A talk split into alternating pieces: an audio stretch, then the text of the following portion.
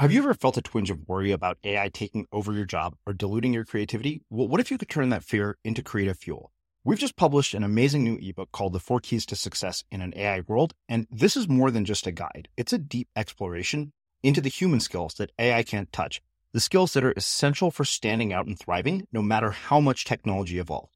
We're talking about real differentiators here like creativity, emotional intelligence, critical thinking, and much more. Inside, you'll find actionable insights and strategies to develop these skills, whether you're a creative person, a business person, or just simply someone who loves personal development. This isn't a story about tech taking over. It's a story of human creativity thriving alongside AI. Picture this AI as your creative co pilot, not just as a tool, but a collaborator that enhances your unique human skills. The Four Keys ebook will show you exactly how to do that and view AI in a new way that empowers you instead of overshadows you. Transform your creative potential today. Head over to unmistakablecreative.com slash four keys. Use the number four, K E Y S. That's unmistakablecreative.com slash four keys and download your free copy.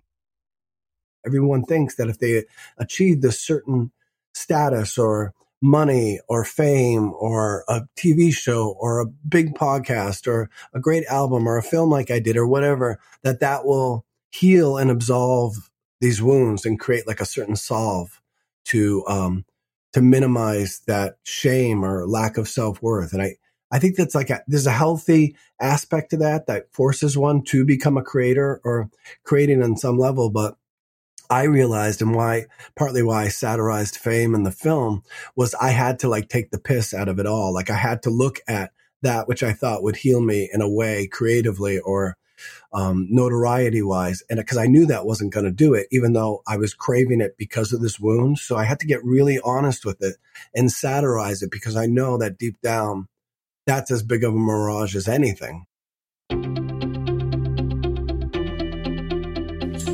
I'm Srini Rao, and this is the Unmistakable Creative Podcast, where you get a window into the stories and insights of the most innovative and creative minds who've started movements, built thriving businesses, written best selling books, and created insanely interesting art.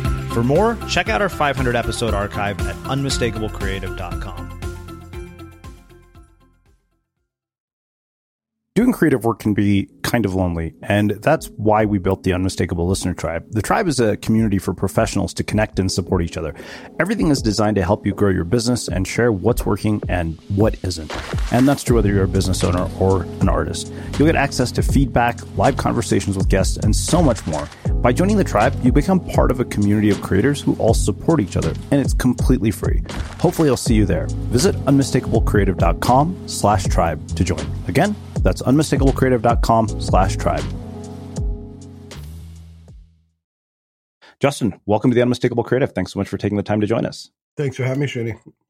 Yeah, it is my pleasure. So I found out about your story uh, because you wrote in uh, about your film, The Golden Age. And I think that the thing that really struck me was that uh, you wrote about this idea of this obsession that we have as a culture with fame, which I thought this is kind of a no brainer to me because it's so important. Because I think that often we've you know prioritized you know fame over mastery and craft. But before we get into all of that, uh, I want to start by asking you: What is one of the most important things that you learned from one or both of your parents that influenced and shaped who you've become and what you ended up doing with your life? Oh wow, that's a great question. Um, Whew. Well, I think, you know, it's crazy. Our parents, I think, came from a generation where they, they kind of did what they felt that they had to do, but didn't necessarily want to do. You know, they're, you know, of course, having a traditional family. My father yeah. was an attorney. My mom was like um, a dance teacher. And, but secretly, my mom always wanted to be a singer. My dad was this really great saxophonist, and they both loved jazz. And the irony, and I talk about it a little bit in this book that accompanies the film that I'm releasing later, later this fall is the irony is I became like the hybrid of what they really wanted to do at an, in a generation where they couldn't. My dad wanted to be a musician. My mom wanted to be a singer. And it's like I became a hybrid of what they wanted to do, which was kind of strange. But I, have learned so much from them, um, especially like my love of music. Like my dad was an incredibly large Beach Boy Beach Boys fan. And as a kid, I just couldn't stand listening to that damn music. But I didn't. but I but I realized you know, I didn't realize Brian Wilson's genius as a child, and and and now I realize how much Brian Wilson's affected my life and how important they are in my life. And it was almost like I had to go through all this crazy tutelage with my father. He was like an alcoholic and abusive. You know, I got into it into the film a little bit, but it was like he was training me, you know, with all these jazz records and the Beatles and, you know, all these different bands, but especially the Beach Boys. And it's like, I get so obsessed and recording them with all the production stuff. And I can't just make a regular album. It's like, oh, here's me on piano singing. It's like I have to do my Brian Wilson. And I, I realized that was kind of the madness of being raised by my father. It was like he was training me for something that I didn't even know. That's what's so funny about like karma or understanding fate in some respect. And, and my mom was just such a, a, joy to be around. And I, I feel like I've gotten all of their best qualities, but we also get our parents' worst qualities too, you know? Mm, so yeah. I was really inspired by how passionate they were about music. And, um, and you know, my father, I reconnected with him after 25 years of being estranged from him. I, and I wrote about that in the book as well. And, and, uh, you know, I talk a little bit about my relationship with him in the film, but you know, he was on his deathbed and he, he was like, couldn't move. And he, you know, he, his final parting words to me on the last time I saw him before he passed away was like, never give up. You know, no matter whether you're laying here like me and I can't get out of bed, he's like, never give up. Like, keep going. And it was, it was really poignant because he was kind of like a little bit of a workaholic and this kind of Irish Catholic, you know, second generation immigrant from from Ireland, and he really uh, taught me about hard work. And I've, I've, become a little bit of a workaholic, especially in regards to the film, wearing a lot of hats. But there was an and and that could be, you know, not great for one's path. You know, you want to kind of have a balance in life, which I'm starting to learn to have more. But you know, I got this work ethic from him that amidst whatever I had to go through with him, I'm so so so very grateful for it because there's a real joy in work and uh and I think I wouldn't have had the ability to make this film or do anything I do creatively or just in life in general because I'm such a fastidious worker and planner and executor and and I love that you know so I'm really grateful to both of them for for those qualities especially just their love of music you know. You mentioned that you know your dad was an alcoholic. You became estranged from him, and yet you know in reflecting on this, you seem to have what appears to be an overwhelmingly positive, uh, you know, outlook on the impact that he had on your life. So I'm curious, you know, one, you know, where does that rifts begin? But more importantly, what did you guys do to heal it, and and how did you learn to forgive, you know, whatever pain oh. he caused you? Oh, geez. Wow. Yeah. Cause in the film, I, I really laid it out there that he was kind of like the antagonist of the film. And, um, and he was, you know, I, I had a really, really tough childhood with him. He was, I think, in pain. Maybe it was in part because he didn't follow his path the way he wanted to, whether it was music or something else, and kind of got forced into law, something his dad was a big, big judge back in the day. But, um, you know, it took some therapy. It took some introspection. I was estranged from for a lot of years. There was a lot of abuse when I was growing up. And, you know, part of it, I think, is part of the um, devotional path that I explore a little bit in the film is once you hone in on, I mean, for me, the teachings from the East and a lot of my gurus from the East, they, they teach us about how this life that we're leading, it's very easy when you go through these trials and tribulations and have to walk through the fires, either with our parents or with a lover or someone that beat you or abused you or, or, you know, ups and downs of life, that this is part of our own karma, a part of our own fate. And it's very easy to have this perceived antagonist that's um, keeping us down and ruining us of sorts. But really, this is just a manifestation of that which needs to be settled of sorts. So that's really kind of re- relieved on some level. Like it's very easy to point the fingers at both my parents um, for something that lasted a lot longer than most children could have survived. And I'm surprised today that I'm still alive here talking to you right now, given my past. This went on for many years and it was chaotic and and I've had to do a lot of work to engender that forgiveness for him. So once I finished the film, that helped allow room for me to forgive him. And um, I met with him after 25 years, and we, you know, had a little bit of a shouting match. But by the end, he told me how much he loved me and he was sorry.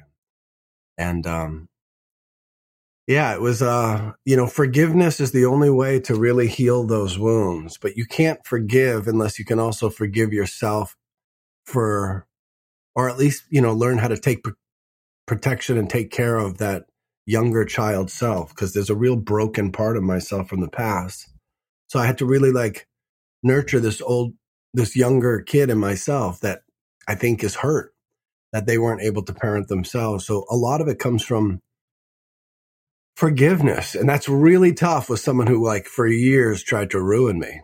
And, um, but when you forgive, it allows that other person to forgive themselves or at least take a reflective image of their own madness so that they can try to build that up within themselves. So the last few years my father, he became like my best friend and I was ruined when he passed away. And I never would have guessed that prior to making this film. I was like, I'm never going to talk to this guy again. I mean, he really went out of his way to ruin my life and I'm really hurt by it because we're like sponges as kids, you know? I mean, I, I knew he had an alcohol, uh, you know, he had, he was dealing with alcoholism. But the funny, th- not the funny thing is, the sad thing is, but the revelatory part of this whole conversation is his father. I, from what I uh, gathered and understood, um, was a thousand times harder than him than he was on me. So it was really like uh, it was, even though I was hurt by what had transpired, I felt more sympathy and forgiveness of wanting to heal the little boy in him as much as the little boy in me. You know, he couldn't yeah. Come to terms and heal in the way that he had been hurt. And I think he carried that out with me. So it was, it was, it was an element of like fortitude and strength to say, I'm going to break this cycle for him and for myself. And once I was able to do that and really confront him on it, and he took it into his heart, we became like best buds. And it was almost like the past never even happened. You know, mm-hmm. it was almost like we were erasing my past, my past with him, and his past with his dad. But it, all comes from engendering a deep sense of love, humility, forgiveness, and respect for the madness of material life and just really so i i kind of had to act like the healer in it even though i was the most wounded or it felt like but i wasn't the most wounded. He probably was. So it took this big like metaphysical stare at myself and going through therapy and you know, really trying to work on the fact that I had been the, through the ringer, but not nearly to the extent that he was. So I had to, I had to take a higher lens because I knew he didn't have the skill set in which to do so. Ever catch yourself eating the same flavorless dinner three days in a row? Dreaming of something better? Well, HelloFresh is your guilt-free dream come true, baby. It's me, Keke Palmer. Let's wake up those taste buds with hot, juicy pecan crusted chicken or garlic butter shrimp scampi. Mm. Hello Fresh. Stop dreaming of all the delicious possibilities and dig in at HelloFresh.com. Let's get this dinner party started. Many of us have those stubborn pounds that seem impossible to lose, no matter how good we eat or how hard we work out. My solution is PlushCare PlushCare is a leading telehealth provider with doctors who are there for you day and night to partner with you in your weight loss journey. They can prescribe FDA-approved weight loss medications like Wegovy and Zepbound for those who qualify. Plus, they accept most insurance plans. To get started, visit plushcare.com slash weight loss. That's plushcare.com slash weight loss. One size fits all seems like a good idea for clothes until you try them on. Same goes for healthcare. That's why United Healthcare offers flexible, budget friendly coverage for medical, vision, dental, and more. Learn more at uh1.com. Many of us have those stubborn pounds that seem impossible to lose, no matter how good we eat or how hard we work out. My solution is PlushCare. PlushCare is a leading telehealth provider with doctors who are there for you day and night to partner with you in your weight loss journey. They can prescribe FDA-approved weight loss medications like Wegovy and Zepbound for those who qualify. Plus, they accept most insurance plans. To get started, visit plushcare.com slash weight loss. That's plushcare.com slash weight loss. Hey, it's Ryan Reynolds, and I'm here with Keith, co-star of my upcoming film, If, only in theaters May 17th. Do you want to tell people the big news? All right, I'll do it. Sign up now and you'll get unlimited for $15 a month in six months of Paramount Plus Essential Plan on us. Mintmobile.com slash switch. Upfront payment of $45 equivalent to $15 per month. Unlimited over 40 gigabytes per month. Face lower speeds. Videos at 480p. Active Mint customers by 531.24 get six months of Paramount Plus Essential Plan. Auto renews after six months. Offer ends May 31st, 2024. Separate Paramount Plus registration required. Terms and conditions apply if rated PG.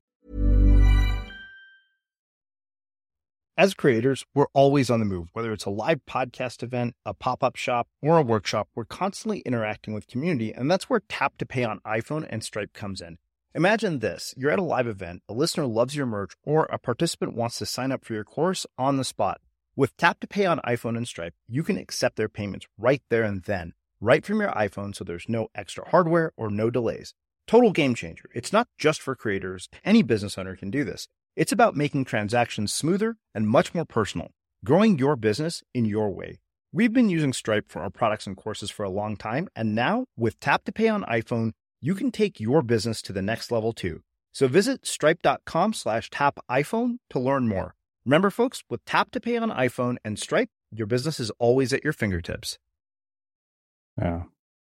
You know, it, the thing that I think struck me even more about what you said is when your dad was an attorney, and it's like typically attorneys are you know pretty well to do and typically the kinds of situations you've been in are you know ones in which people come from low income families. At least that's my perception. So what i wonder is you know when we see somebody like you like what do we overlook or, or how do we you know sort of just you know miss something like this happening? Because it i mean just out of curiosity did you grow up in difficult economic circumstances too no, it's quite the opposite. But you'd think like, oh, this kind of happens with people who are like uh, not as well to do or whatever. But abuse, um, physical, emotional, sexual, uh, all of it that happens in every household, irrespective of um, economic status. You know, this these stories happen to an extent far grander than you'd think. And I had maybe had the same, not misconception, but the same belief as well. And um, in many respects, I had a beautiful childhood.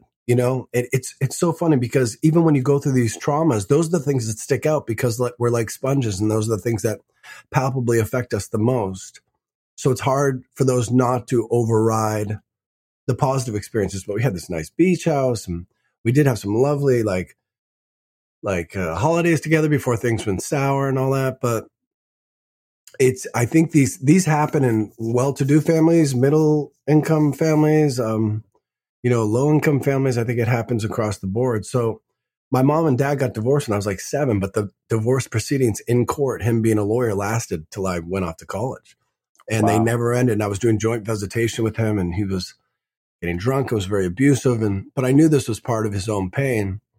And in regards to him being a lawyer, like his dad was the son of an Irish immigrant and his dad became like the first federal judge, uh, excuse me, the first Irish Catholic um, Democrat to get appointed as a federal judgeship. So he's like, he was like a big deal. So my dad felt the pressure to be an attorney from his dad, who was so tough on him, versus pursuing music. So it was like, and I was thinking of going to law school to college. So it's like I had to break the cycle to follow my true inclinations in a way my dad maybe didn't have the opportunity to because his father was even worse towards me.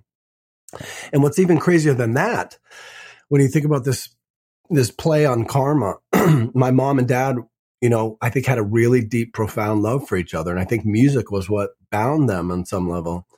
And, you know, they were warring at each other for years. They were at war. And my whole childhood was like a battleground. And I was like a soldier or like a pawn in this very strange battle. And going in and out of court and going to see him and joint visitation, it was nuts. But to, to bring that karma play back into the conversation, my mom passed away just as I went into post production on this film on my dad's birthday. And my dad, just as I was doing right before prepping for distribution, um, he passed away on her birthday, which sounds crazy. And I, I tell people this, like, what? And I'm like, yeah, I know. But that's, that's, it was almost like even in their parting from this earth and their disappearance from their body, they were teaching me something about about love, about the sanctity of like, you know, that this, that this material life is kind of a game if we can see it in a different context. It's no different than doing a film or a stage play and wearing a different costume. Like I had some karmic stuff I had to think I had to go through with them to pay off. Maybe I maybe they've been my children in another lifetime. I don't know, but it was palpably intense.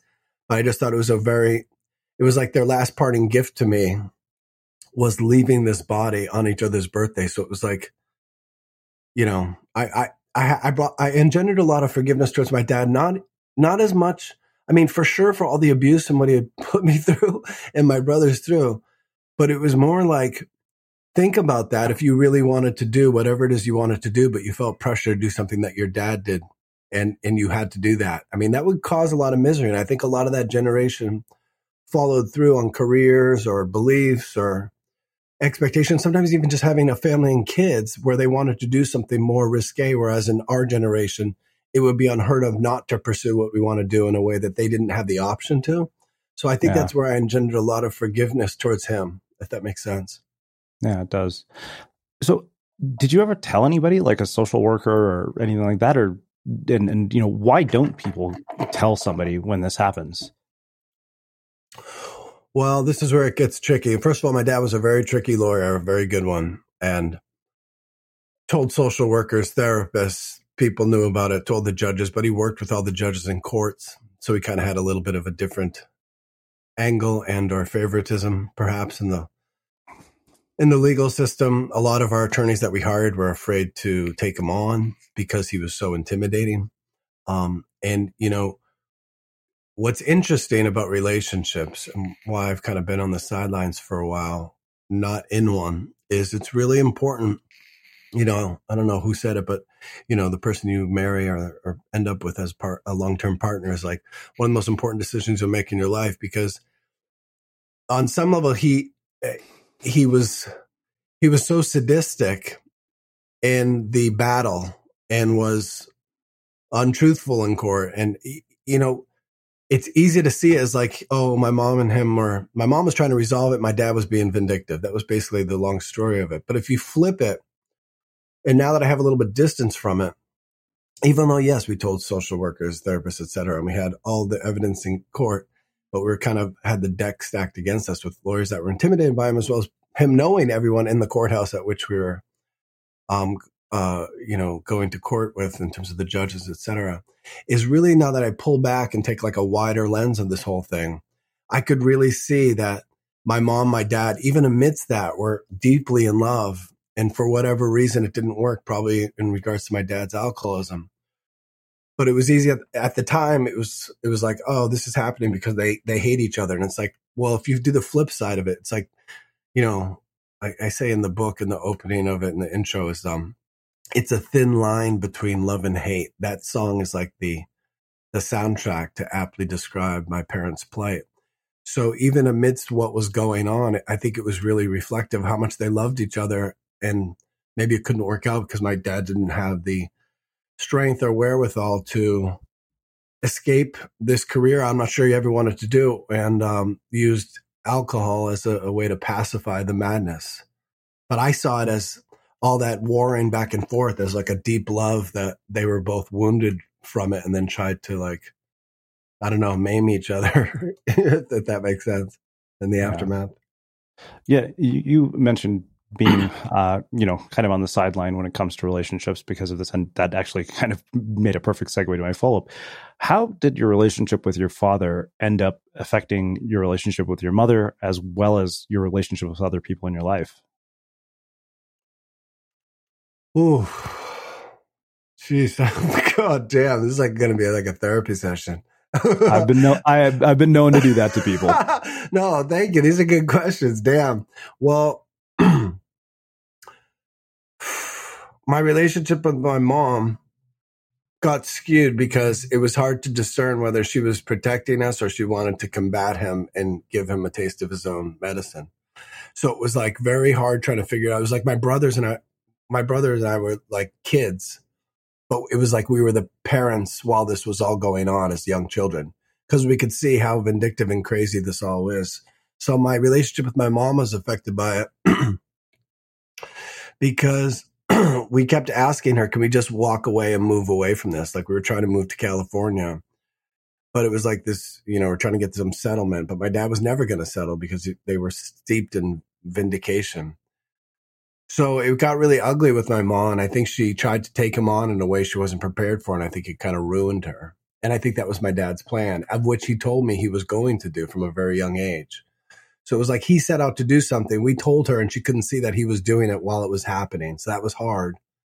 And it made me feel a little unsafe around her. as well as, of course, being unsafe around my father because of his sadistic abuse. But in terms of relationship with others, I think when you go through some intense shame and pain, well, really, you know, abuse and trauma, you you you inherit a, a, sense of shame whether you like it or not, and and there are different levels to this game, but you know, more often than not, you know, the more intense or the longer duration of it, the deeper levels that you have, and mine lasted longer than most. I really shouldn't be alive on some level after you know telling people the real deal story, but I'm grateful because it was just it was heavy. It went so long. And so with other people in terms of relationships whether it was partnerships or you know romantic relationships and such when that shame is so thick if you don't process it, it you, it's impossible to be in a relationship. So what what gets incurred from shame is the it's not even really the uh, inability to love someone. I'm always like i'm like a great boyfriend but what frustrated so many women that i was with was I wouldn't allow them. I wouldn't. Uh, I wouldn't. Uh, I wouldn't. I was unable to ac- accept their love because that shame was so deep in terms of um, that worth, that like self worth thing. And I think a lot of artists have some kind of fractured past, which yeah. is what makes them want to create, and that's what makes their their art and their creation so interesting and beautiful because it's coming from a place of there was some fracture there. They're trying to put the pieces back together. so I'm cognizant of that. Yet at the same time, I really had to nurture that kid in myself and, and, and rebuild that ability to say, yeah, I'm, I'm, I'm worth being loved, you know, but I, I, it gets very sinuous in terms of how deep that, um, those strains of, uh, that bedrock of your own like foundation can get cracked that if you don't go through and process this stuff, you'll never, whatever it is you'll do, you'll never feel enough. And it's like, we see a lot of people doing that out in culture now in terms of being famous or social media. And everyone thinks that if they achieve this certain status or money or fame or a TV show or a big podcast or a great album or a film like I did or whatever, that that will heal and absolve these wounds and create like a certain solve to, um, to minimize that shame or lack of self worth. And I, I think that's like a, there's a healthy aspect to that that forces one to become a creator or creating on some level. But I realized and why partly why I satirized fame in the film was I had to like take the piss out of it all. Like I had to look at that which I thought would heal me in a way creatively or um, notoriety wise. And because I knew that wasn't going to do it, even though I was craving it because of this wound. So I had to get really honest with it and satirize it because I know that deep down, that's as big of a mirage as anything. So that's where it kind of came from. And I, I, I oof, yeah. So I, I think in relationships now, I'm feeling like ready to get back out there and get back in one when that's time, you know, when it, when it's fate steers that my way. But I think it was challenging. And partly, you know, I just, we all kind of date the wrong people on some level for many years until we realize we're not. I think there's also elements where we can't help but be attracted to aspects of our parents because that's how we were raised and we're sponges. And I don't know anybody that doesn't date their parents on some level. so you know, I mean, I think that's pretty apropos. So I'm I'm yeah. I'm now I'm now cognizant of what I was once attracted to, and I mm-hmm. realize that those archetypes, as well as with friends, that those archetypes are very reflective of the archetypes at which I was raised, hell or high water, even if it's the worst thing for me. So now I'm like attracting a different vibration of person because of the work I've done. And I think that that's where I'm excited in terms of where I move forward from here. But it took a long, arduous process. And I'm not, and, and there's a lot of people in my family that can't do the same or are still yeah. steeped in denial about it. And God bless them for wherever they are on their path. But for me, it was like I was suffocated until I addressed this. So I had to confront not only my longings for fame and whatever, thinking that would sort of heal these wounds, hence me satirizing it, as well as really getting honest and really like gangster deep about how wounded I was. And that was, that's a painful admittance to oneself and that's a painful admittance to the world. Cause I would never, I never wanted to make a film and be like, Hey, here's all, here's what I've been through. What do you think? Like, I didn't want to like just put all my stuff out there, but I felt like I had to be so viscerally honest about what I had been through, even though it was so uncomfortable. It still is to this day, knowing that I put it out there because I felt like that was the only way I could heal from this is by slaying the beast, by being gutturally transparent and honest in a way that still frightens me to this day. Here's a cool fact a crocodile can't stick out its tongue. Another cool fact you can get short term health insurance for a month or just under a year in some states. United Healthcare short term insurance plans are designed for people who are between jobs, coming off their parents' plan, or turning a side hustle into a full time gig. Underwritten by Golden Rule Insurance Company, they offer flexible, budget friendly coverage with access to a nationwide network of doctors and hospitals. Get more cool facts about United Healthcare short term plans at uhone.com. Many of us have those stubborn pounds that seem impossible to lose, no matter how good we eat or how hard we work out. My solution is PlushCare. PlushCare is a leading telehealth provider with doctors who are there for you day and night to partner with you in your weight loss journey. They can prescribe FDA-approved weight loss medications like Wegovy and Zepbound for those who qualify. Plus, they accept most insurance plans. To get started, visit plushcare.com slash weight loss. That's plushcare.com slash weight loss. Hey, it's Ryan Reynolds, and I'm here with Keith, co-star of my upcoming film, If, only in theaters May 17th. Do you want to tell people the big news? All right, I'll do it. Sign up now and you'll get unlimited for $15 a month in six months of Paramount Plus Essential Plan on us. Mintmobile.com slash switch. Upfront payment of $45 equivalent to $15 per month. Unlimited over 40 gigabytes per month. Face lower speeds. Videos at 480p. Active Mint customers by 531.24 get six months of Paramount Plus Essential Plan. Auto renews after six months. Offer ends May 31st, 2024. Separate Paramount Plus registration required. Terms and conditions apply if rated PG. Quality sleep is essential. That's why the Sleep Number Smart Bed is designed for your ever evolving sleep needs. Need a bed that's firmer or softer on either side? Helps you sleep at a comfortable temperature? Sleep Number Smart Beds let you individualize your comfort so you sleep better together. JD Power ranks Sleep Number number 1 in customer satisfaction with mattresses purchased in-store. And now, save 50% on the Sleep Number limited edition Smart Bed for a limited time. For JD Power 2023 award information, visit jdpower.com/awards. Only at a Sleep Number store or sleepnumber.com. There's never been a faster or easier way to start your weight loss journey than with PlushCare.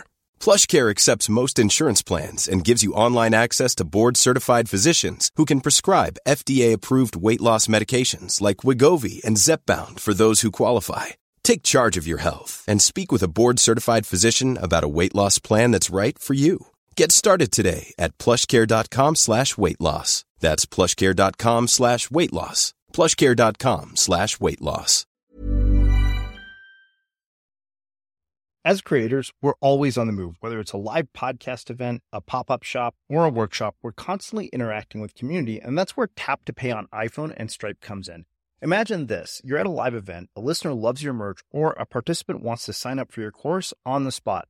With Tap to Pay on iPhone and Stripe, you can accept their payments right there and then, right from your iPhone so there's no extra hardware or no delays. Total game changer. It's not just for creators. Any business owner can do this. It's about making transactions smoother and much more personal, growing your business in your way. We've been using Stripe for our products and courses for a long time, and now with Tap to Pay on iPhone, you can take your business to the next level too. So visit stripe.com slash tap iPhone to learn more. Remember, folks, with Tap to Pay on iPhone and Stripe, your business is always at your fingertips. Yeah. So one last question about this, and then we'll start getting into the actual work um, and really deep diving into this whole idea of fame. Sure. Did you yourself ever turn to drugs or alcohol as a byproduct of this? Uh, a little bit. Um, there are other people in my family tree who have been steeped with alcoholism, but fortunately, I missed that that strain, and that shows up in different siblings usually when amidst um, amidst these situations. But you know, I, I can drink occasionally um, and be fine with it, but I don't normally drink anymore. Um, I struggled with cigarettes for a lot of years, and I think that was from what I've learned, like in, in the lungs, that's where we hold our grief. So a lot of smokers you know, have some, no, I'm not saying all across the board. I mean, nicotine is so damn addictive, but a lot of smokers, from what I've read and discussed with them and read about, is that, um, you know, we hold these like, like gobs of grief in our, in our lungs. So we want to kind of anesthetize, um, ourselves from feeling them. um, are feeling those wounds, and that's what that's what I felt like I was doing for a lot of years. And you know, I played around with psychedelics and done all kinds of things and ayahuasca and all that stuff. So I mean, there's yeah. always like a dipping of my toe into that water, but I've never felt like, oh, I need these things or I've had a, a strong addiction. If anything that I became addicted to is what I um, alluded to earlier with my father. If I have like one Achilles heel, it's it's a double edged sword. It's my saving grace and it's my denouement uh, fall down, and it that's workaholism. And mm. there's no way if I hadn't become a workaholic, having witnessed my dad and programming into me, right or wrongly, hell or high water, whichever way, you know, like don't be a bum, work hard, never give up, you know, like instill this work ethic in me. That was kind of like I have to like I had to take a look at that too because that can be an escape from living a balanced life, from having a healthy relationship or being an obsessive careerist or wanting to show everyone what you can do or becoming a perfectionist or controlling. You know, like all those themes come into that workaholism. So it's my greatest asset. There's no way I would have been able to make this film um, and wear as many hats if I did if I didn't have that. But at the same time, that can be an Achilles heel far more than any drug could ever be. And and now that the film is and I'm promoting it, um, outside of that, it's like rediscovering my life. Even though I know there's a million other projects I'm ready to take on next, it's like I really have to step back and like almost like reconfigure and reformat my life like you do like a hard drive on your computer because I've been working with to-do lists and going, you know, 90 miles an hour for so many years, maybe since I was a kid, that I'm now learning to slow down and being like, it's okay to to t- take a step back from that because workaholism maybe isn't, although it feeds me in many respects, it can also kind of be not only my Achilles heel, but it might kill me if I do it to the same extent I've been doing it my whole life. I think I can relate. Uh, yeah. Well, I, I, think that makes a, a, sort of perfect segue to talking about this whole idea of, of, you know fame for its own sake. But what has been the trajectory that led you into filmmaking? You know, post high school, college, all of that. How did you end up here? Sure, I was going to go to law school like my father, like I mentioned earlier, out of college, and um, I was in Washington D.C. Uh, interning for Eric Holder, who was the U.S. Attorney under Obama prior mm-hmm. to then. Uh, and I was just, that's where I was going. And then I went and see this double feature in DC and it was Shawshank Redemption and Pulp Fiction, two very seminal films at the time. And, uh, you know, something about those themes of hope and, uh, redemption and justice and, uh, in, in the Shawshank Redemption and then just the style and the pan- panache of Pulp Fiction. I was a Tarantino fan already, but, and I was like, you know what? I want to do this. Like, so I came and I've always wanted to be an actor and I did it a lot of, as a kid so I came to Hollywood and I, you know, I started doing acting gigs and TV and commercials and film, and I was loving it and still do love it. I think of myself as an actor first and foremost, and I want to continue doing that. But the business has changed so much since those like films, those independent films in the 90s really, you know, I think gravitate a lot of people to LA wanting to do something of a similar ilk. And, um, and as I kept doing acting gigs, I started playing music and then released an album and I was like, oh, I love this too. Okay, what do I do?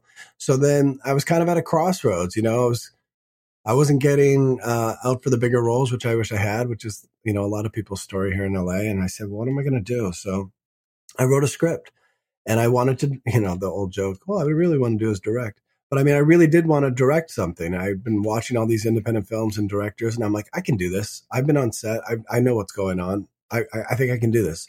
And it was really about stepping into myself as an adult from that kid who had been kind of wounded. Like it was like trusting myself, you know? And I think directing for me was very important because it allowed me to like trust myself as a kid where I felt like, you know, trust myself as an adult. Whereas as a child, I was, I, I you know, I was like the same way as, as an adult as I was then in terms of like wearing a lot of hats, but you know, there was still that wound. And it's just like, I want to step into my shoes. I want to have the final say. And I trust that I'll be able to do this. And uh, there were a lot of times where I was on independent films where I'd see them move on from a scene that wasn't done. I'm like, oh, the film's screwed because if we don't have that scene, we're done. But other people who were behind, you know, the, the producer director couldn't see it. And I, and I know it's such an inexact science making a film. So I wanted to put myself in that position And I'm so glad I did. So I started writing the songs as if they were scenes in the film and then writing the script and recording the songs as like uh, with the tempos and the you know and the songs like rough tracks in the studio. And then the script that whole process took about two years and i just it, i don't know how i made it eh, upon reflection but it was like one of those things where you if you have to make a film whether you want to or not, if it's part of your fate, whether you've got the money or not, or whether you have the time or not, it will like take you over. Like I was working with superhuman strength. So if you like gave me like $10 million and told me to make the golden age again, there's no way I could do it again. I, I, I could make another film, but I couldn't make that one again because it was like, it was almost like a purging, you know, like a boil that needed to get lanced. It was tough. So moving to directing made a lot of sense. And then, I, I'm not a really big fan of musicals per se, but I don't like how in musicals there's lip syncing. So I said, well, why don't we make a musical? Let's get deep on your own past as well as where you're headed next on the devotional path. Let's see if we can do an album about this. Let's try to spin the oeuvre and do something that's kind of narrative, kind of documentary, and we're not really sure what it is. And and uh and let's get really honest, you know. And that that's where it all kind of came from. And I I don't know how it came to fruition. And I worked on this for years and years and years, but I'm so pleased with how it's turned out. You know, I'm so, so yeah. pleased with it. So I think that all of us in our lives have that sort of moment of seeing that sort of double future, you know, where it's one road versus the other. And I wonder why you think it is that so often people don't choose the one they want, but choose the one that they need to do or choose the thing they think they fear. should do. Yeah. Yeah, I think it's fear. I think it's fear. I think it's hard to, and this is why I think I look up to a lot of iconoclasts like, you know, like Bob Dylan and Harry Nilsson and George Harrison and John Lennon and all these musicians who kind of march to the beat of their own drum. You know, like they're iconoclasts. Like they were singing about stuff that not many people were. Same thing with filmmakers. We could go down the list you know, lately I've been like obsessed with Dave Chappelle for some reason. I, he's a brilliant stand up, but I, the reason I'm so obsessed with him lately is not only how good he is, but how original he is. It's like he's storytelling and then nailing you with the punchline, but being poignant while he does it. It's like I'm really drawn to these people that are like, hell or high water, I'm going to do something unique. And no one else may get it but me. And that's okay. Yeah. And that takes a certain bravery, you know? And I was at a crossroads in terms of, do I want to march to the beat of the drum that everyone else here is in town? I'm like, no, I don't. I and that takes and that's fearful because I can already see like there's elements of the golden age and there's a lot of double entendres in it and there's a lot of devotional fodder in it that maybe the zeitgeist or where the society is right now in terms of some of the lyrics are seeing Maya as a metaphor for the illusory energy of the material age. Like it, it's a satire on so many different levels that I'm not saying like the culture maybe isn't hip enough to get it right now, but the zeitgeist is kind of entrenched in that whole idea of being known in social media right now that it's like there's elements that it might go over people's heads right now. But I, I know this is going to catch it. It's already is catching on with a lot of people right now, but a lot of devotees are spiritualists. But I'll, I'll it may be something that will just continue to gravitate and grow. But I had to trust that even if it meant I was going to alienate some people or maybe they weren't going to get it or this is like, wait a minute, what is this film about? Or is this real?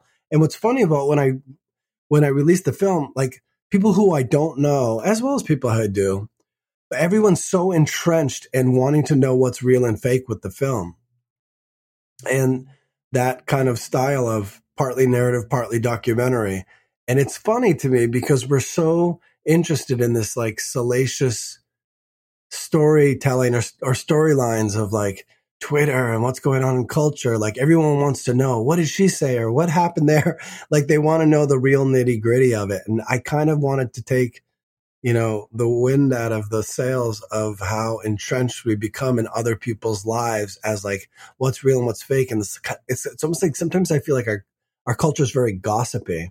I'm like, well, if we're going to get gossipy or we're going to get kind of weird about like what's happening, I'm going to create this character, but instead of making it fictitious and satirizing it in a comedic light, I'm going to satirize it and look at my own stuff, but get really honest with it and not be coy about it. And I think at the end of the day, when people ask me what it's about, I still think the golden age is a comedy, but it's not a comedy that's like trying to make you laugh, you know, because sometimes when you're watching a comedy, you get, you know, that the laugh is coming. So you're kind of like on your, uh, you know, at the edge of your seat waiting for when it's time to laugh. But the golden age is kind of like a wink, wink. Are you in on the joke comedy? It's like a satire that doesn't hit you unless you're hip to the game. So, so yeah, that's kind of where it's all coming from right now. And I, I feel like I had to do something to honor all those icon, iconoclastic artists that like just hit me so deep because I know they were doing something at the at the time. People were like, "This is crazy." You know, you, you why don't you do this instead, like a romantic comedy, or why don't you do this thing, which would be a little smarter, or do a TV show of 10, ser- 10 part series instead of this, or whatever it is. And I really admire people that say, "I'm going to do this," as well as all the people that we don't know that are doing that, that aren't famous or haven't been discovered, that are doing really compelling work, whether it's writers or poets or artists or whatever. I think, you know, there's, there's a certain like wanting to refrain from what everyone else is doing and really honoring what you know deepest in your core you have to do, or else you'll go far madder than, than had you not taken it on at all. So I think that's where it came about for me. Yeah, it's it's interesting for you to, to bring up this whole idea of fame and marketing to the beat of your own drum because my last book that I did with a publisher was called An Audience of One: Reclaiming Creativity for Its Own Sake, uh-huh. and the, the you know the we opened the book with the story of Daft Punk you know, and oh, I God. think one of the things I said is in a culture that basically is obsessed with attention, you have two guys who basically have chosen to intentionally make themselves more and more anonymous as their work has become more and more known. And, I know, totally. It's a great reference. Jeez. Yeah. And I, I, think that, that that to me is really kind of an interesting jump off point for us to kind of deep dive, dive deeper into this whole idea of, of fame because you know, I one like why do you think that we have this sort of obsession with this idea of, of fame? Uh, because I think you pointed out, which funny enough will probably be the title of our interview, is that this isn't going to heal our wounds. I can tell you, I wrote a Wall Street Journal bestseller, and the problems in my life didn't go away. In fact, I was probably more insecure after that than I was before. But I think there's this idea that we have and I, I remember Josh Radnor uh, was on Sam Jones' podcast off camera, and he said that you know if you're not grounded, a career in the arts is rigged for dissatisfaction, uh, totally. which really stayed with me. And and so I wonder, one, why do you think this is? Like, why are we so obsessed with this idea? What are the the really negative consequences of it? And you know, what are the positives of letting go of that need for validation from the external world, particularly when it comes to creative work? Oh my God, such good questions, man. Yeah. well, let me first say, and thank you for the Daft Punk reference. Mm-hmm. And I wasn't necessarily familiar with their work, but I knew of them. And I'm sure you've seen the documentary on them, yeah? Yeah, that was why we did it because I remember, oh, yeah. you know, I watched. I was with a friend in Columbia. We are trying to figure out what the introduction to my book was going to be. My friend said, "Hey, come right. down to Columbia. Let's hang out for a week." And so I went there and we watched this documentary. And I said, "That's it. That's the story. That's the story we'll open the book with." And uh, because it was the the crazy thing, the two things that really struck me about that story were when they got the first record deal, they were meeting with uh, record executives from Virgin, and the record executives showed up in a limo to pick them up, and they said, "We don't want to be seen getting into a limo. We'll take the subway and we'll meet you at the restaurant." Which that's I mean, and they then they took you know when they did Coachella, which that was insane. Like that, it went viral on YouTube. Instead of actually keeping any of the money for themselves, they literally spent all of it on the production. Totally, um, totally. I love that. That's no, I remember the yeah, the documentary hit me too, dude. Um, yeah. What a great reference. Thank you for that. That's a great metaphor to jump off on. Um, well, first of all, those guys, you know, watching that was very humbling for me. And there are stories like that. Um, searching for Sugarman, Sixto Rodriguez. I don't know if you heard of that one. That's I've definitely heard of that one. Yeah. Yeah. And he's like, you know, kind of like just fell out of the limelight after doing like a couple of studio albums.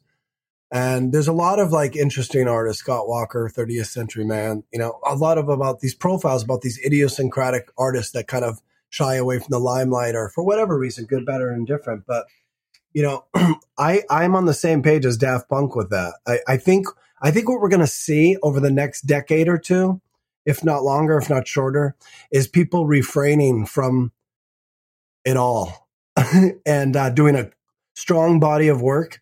And then you find out about them later and be like, holy crap.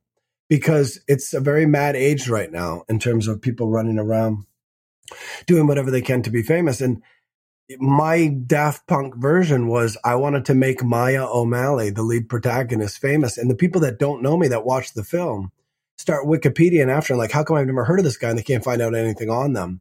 And and it's almost like that's the comedy of the golden age, is how entrenched people now want to know. How come I didn't hear about this guy? It's almost like a you know a play on the play within the play itself. It's I, I would be more interested in making him famous than I would even myself because it seems like everyone who achieves this type of notoriety on some level can't help but get go crazy because there's no place to go but down once this happens. And I think Daft Punk was very aware of that. Yeah. And um, you know, there's this term in the East, and one of my gurus talk about. It's called pratishta, and pratishta is uh, the like uh, the Hindi word for like name and fame and worldly prestige. And they, they talk about it in, uh, this one guru, Srila Sridhar Maharaj, he's so deep. He like talks about, um, Pratishta is that that's the last stage before true surrender on the devotional path. Like that's the last snare or crosshair of Maya or like that which seeks to take us away from our devotion. Um, is this need to wanting to be known. And it, it's not even like really famous per se. I mean, you could live in an ashram and still have that. Well, I want to be the head cook. Or, you know, it's like that whole ego, that egoic, like I want, you know, what I deserve or I want to show my talents or I want like that whole thing. It's like, it's beautiful. It's a wonderful display to show your creative talents and have people revel in it and work in it. I'm not like adverse to that, but there is a flip side to that if you're not detached from the fruits and rewards of your labor you know like if you're not attached to you know the outcome in a way that we're so taught to can't help but enjoy or be craving on some level so in terms of like the negative consequences of all of this i think i don't know i think the people that I really relate to, you know, it's so funny you mentioned that Daft Punk because that that um, documentary hit me so hard. But there's so many people that I look up to that they're wise enough to see that that's a ruse. And I think the negative consequences are everyone is chasing this one thing, or not this one thing, but everyone wants to be known. I, I, I'd be lying if I said I don't have it myself. No. Um, you know, I mean, I, the golden age, I want the whole world to see it. And I believe in it, not because I had anything to do with it. I just think it's a strong piece of work. In the same way, I'll, someone else's album or someone's painting is like, I'll tell people, like, you got to see this. It's amazing. Or a film or something. But it's not like, I think when you can get to where you're working as an artist and you're so entrenched in what you're doing and can stand behind it in the way those iconoclastic directors or whoever can say, yeah, I did it and I trust this. And if it was just for me, then that's enough because it's so beyond the ego in terms of what we're doing. And the reality of the whole creative game is when we're really connected, we're really acting like a conduit or a puppet to something that's much greater than ourselves in terms of like being like a channel through whatever divinity or the universe or divine inspiration etc but i think the negative consequences comes in because i think it has the i just think it has the potential to ruin so many people and we see how many it does. So i think the trend in the next 10 or 20 years is going to be people that completely shy away from this and just do a complete body of work. And um and and that's that and then we find out about them later. And we already can know it's already happening. Like people are like hey there's this singer songwriter from the 60s and 70s you heard of them? And it's like you know there were people that were kind of hip to this game earlier than what we're discussing right now. But i think this age old thing of you are how well you're known is very prominent right now. But i think it's going to become a ruse down the road. I think it's almost going to be embarrassing if it continues to happen to the extent it does because there's so many people that are listened to in front of a microphone that part of my yeah. pun, but I, I don't think they're like necessarily qualified to be. But it doesn't matter. It only matters if you're being, you know, if you got a bunch of people of you know, a bunch of followers or a bunch of likes or a bunch of movement behind you, but that doesn't mean it's necessarily compelling at that what you're doing, if at all, you know? So I think that's a, it's a very funny time of our existence. And I, I, I think following the credo of, of people like Daft Punk, I mean, or, you know, all these different iconoclastic artists, some of which we don't even know of and may never know of. I think there's as much beauty in that as there is in this idea of becoming known for our creations because we know at the core of our being whether we're entrenched in this business or not that that there's no the upside isn't what we've convinced itself we think it is you know yeah it's funny you say that because you know my roommate and I often have you know talks about this. I'm just like, yeah, I want millions of people to listen to Unmistakable Creative, and at the same time, I would be okay if none of them had a clue who I was. I would, in fact, prefer that. I would rather them know nothing about me and only know about my work. It's kind of a relief, and the thing that's interesting about Daft Punk and Bob Dylan and all these people from you know from a different generation that are like, oh wow, they were really marching the beat of their own drum. We knew nothing about them because the channels were fairly restricted, where we couldn't really know much about them. Obviously, with Dylan, we knew more about like oh, he was dating this person. He went to, you know, upstate New York to record this, you know, like, but we didn't really know that much. And now in this day and age, it's like, it's almost like you can't be known if you don't reveal it all. And even if you do reveal it all, you've got to self market yourself to death, which is something that most artists cannot do, myself included, are not really built for that. Like I'm a creator. I'm not really looking to like market myself. And and the people who are very successful, I think successful in this day and age, market themselves pretty well, but that doesn't necessarily necessarily mean they're talented at that which we where they which they do.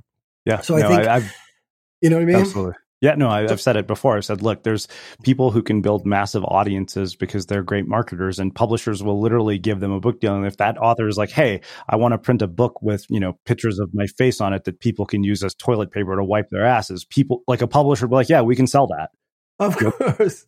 Well, you know what? In my opinion, there's going to be a downside to all this. There's going to be a grand reckoning. And if you can't see the mirage of material life of that which it will continue to uh, reflectively imbue upon our lens, whether we like it or not, there's a downside to all this. And I say God bless to all those people that have their big followers and are always online. But it's like, I'm more interested in creating art.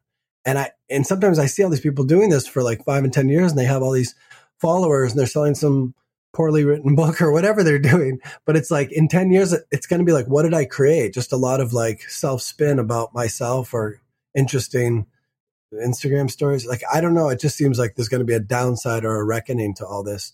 So uh, my job personally as an artist feels like just to follow the lead of, you know, you know, the credo of someone like Daft Punk. I just think it's genius what they did. They just wanted to hold their masters and create what they wanted to do. And I think that's, that's all you really want to do is just do something that's so unique to what's going on and what's so unique in, in honoring yourself. And I think there's going to be a reckoning. I mark my words. In like 10 or 20 years, it's almost going to be embarrassing. And there's a lot of celebrities now that were once celebrities in the 80s. I was listening to Rob Lowe talk on, I think it was Joe Rogan, and he was saying, you know, who the hell would want to be famous now? It's like you can't go anywhere. Like if we were going out and partying like we were back in the day and there was the paparazzi, we'd be dead. We wouldn't have had careers. Yep. And and I think there's an element of like uh, you know, I don't think anybody wants to I think the the ones who have had their brush with it are kind of staying on the sidelines a little bit because you can't even say anything now without like, you know? Yep, trust me, I can I can relate to some degree, having had a brief moment on reality TV. So, but I I think that really does make just a, a beautiful and really thought provoking way to wrap up our conversation. So I have one final question for you, which is how we sure. finish all of our interviews. What do you think it is that makes somebody or something unmistakable? I think it's um I think I think we, you know when we have those moments in life when we go up and down and we look ourselves in the mirror and be like, where am I at? What am I doing? I think what makes it unmistakable is you know what we've talked about throughout this episode is is sometimes we have to trust that that which it is we're creating or offering or serving is is so ingrained with that which we have to share or create or you know expose to the masses regardless of whether where anyone understands it but us. Even if that audience could just be that one person are we willing to do that versus do what we know maybe our parents want us to do or our boyfriend or girlfriend or wife or or something that society will deem more acceptable. Like I really respond to those that can unmistakably follow their own path, hell or high water, regardless of what anybody thinks about them, with whether whether anyone even gets it, except themselves. Like, are they still willing to proceed? And those that continue to say yes, that's what I'm going to do. Like I applaud them to the ends of the earth. And that is the fame that I'm looking for because that is its own like meritocracy in terms of like a weight. It's a weight. It's a currency that extends far beyond money, that extends far beyond followers. That's really stepping into the shoes of a role that you know is so deeply ingrained in your soul that no one may ever understand but you potentially and you're still willing to walk through it that's uh that's what i'm looking for and i think that's the unmistakable part of creativity that i hope more people are inspired to carry out for themselves wow uh, this has been really truly amazing and beautiful um, yeah same I, man I can't thank you enough for taking the time to join us and share your wisdom, your story, and insights with our listeners. Where can people find out more about you, uh, your work, and everything else you're up to in the world? Sure. The Golden Age uh, by Justin Connor. It's a film on Amazon Prime. The reviews have been outstanding. Go check it out. Uh, if you have an Amazon Prime account, it's free. Uh, the album, Justin Connor, The Golden Age, is on all streaming platforms. The book is entitled A Day in the Lies, and that's going to be released on all fine bookstores and Amazon by Christmas. And you'll be able to get a hardbound signed copy at justinconnor.com by the same time at the end of the year.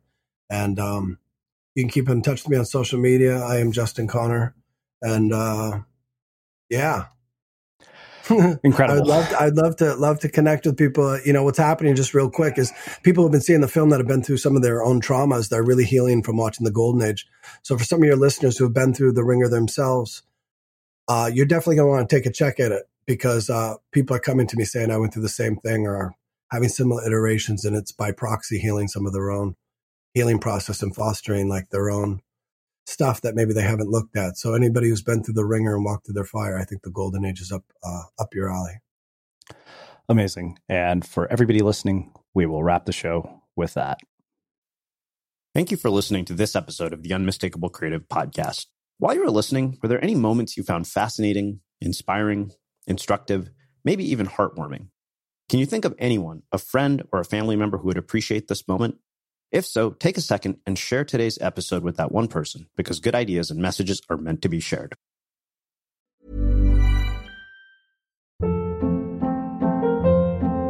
Hold up. What was that? Boring. No flavor. That was as bad as those leftovers you ate all week. Keke Palmer here, and it's time to say hello to something fresh and guilt-free. Hello Fresh. Jazz up dinner with pecan-crusted chicken or garlic butter shrimp scampi. Now that's music to my mouth. Hello Fresh. Let's get this dinner party started. Discover all the delicious possibilities at hellofresh.com.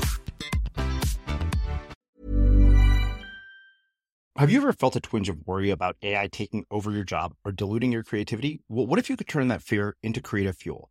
We've just published an amazing new ebook called The Four Keys to Success in an AI World. And this is more than just a guide, it's a deep exploration into the human skills that AI can't touch, the skills that are essential for standing out and thriving, no matter how much technology evolves. We're talking about real differentiators here like creativity, emotional intelligence, critical thinking, and much more. Inside, you'll find actionable insights and strategies to develop these skills, whether you're a creative person, a business person, or just simply someone who loves personal development. This isn't a story about tech taking over. It's a story of human creativity thriving alongside AI. Picture this AI as your creative co pilot, not just as a tool, but a collaborator that enhances your unique human skills. The Four Keys ebook will show you exactly how to do that and view AI in a new way that empowers you instead of overshadows you. Transform your creative potential today. Head over to unmistakablecreative.com slash four keys. Use the number four, K E Y S. That's unmistakablecreative.com slash four keys and download your free copy.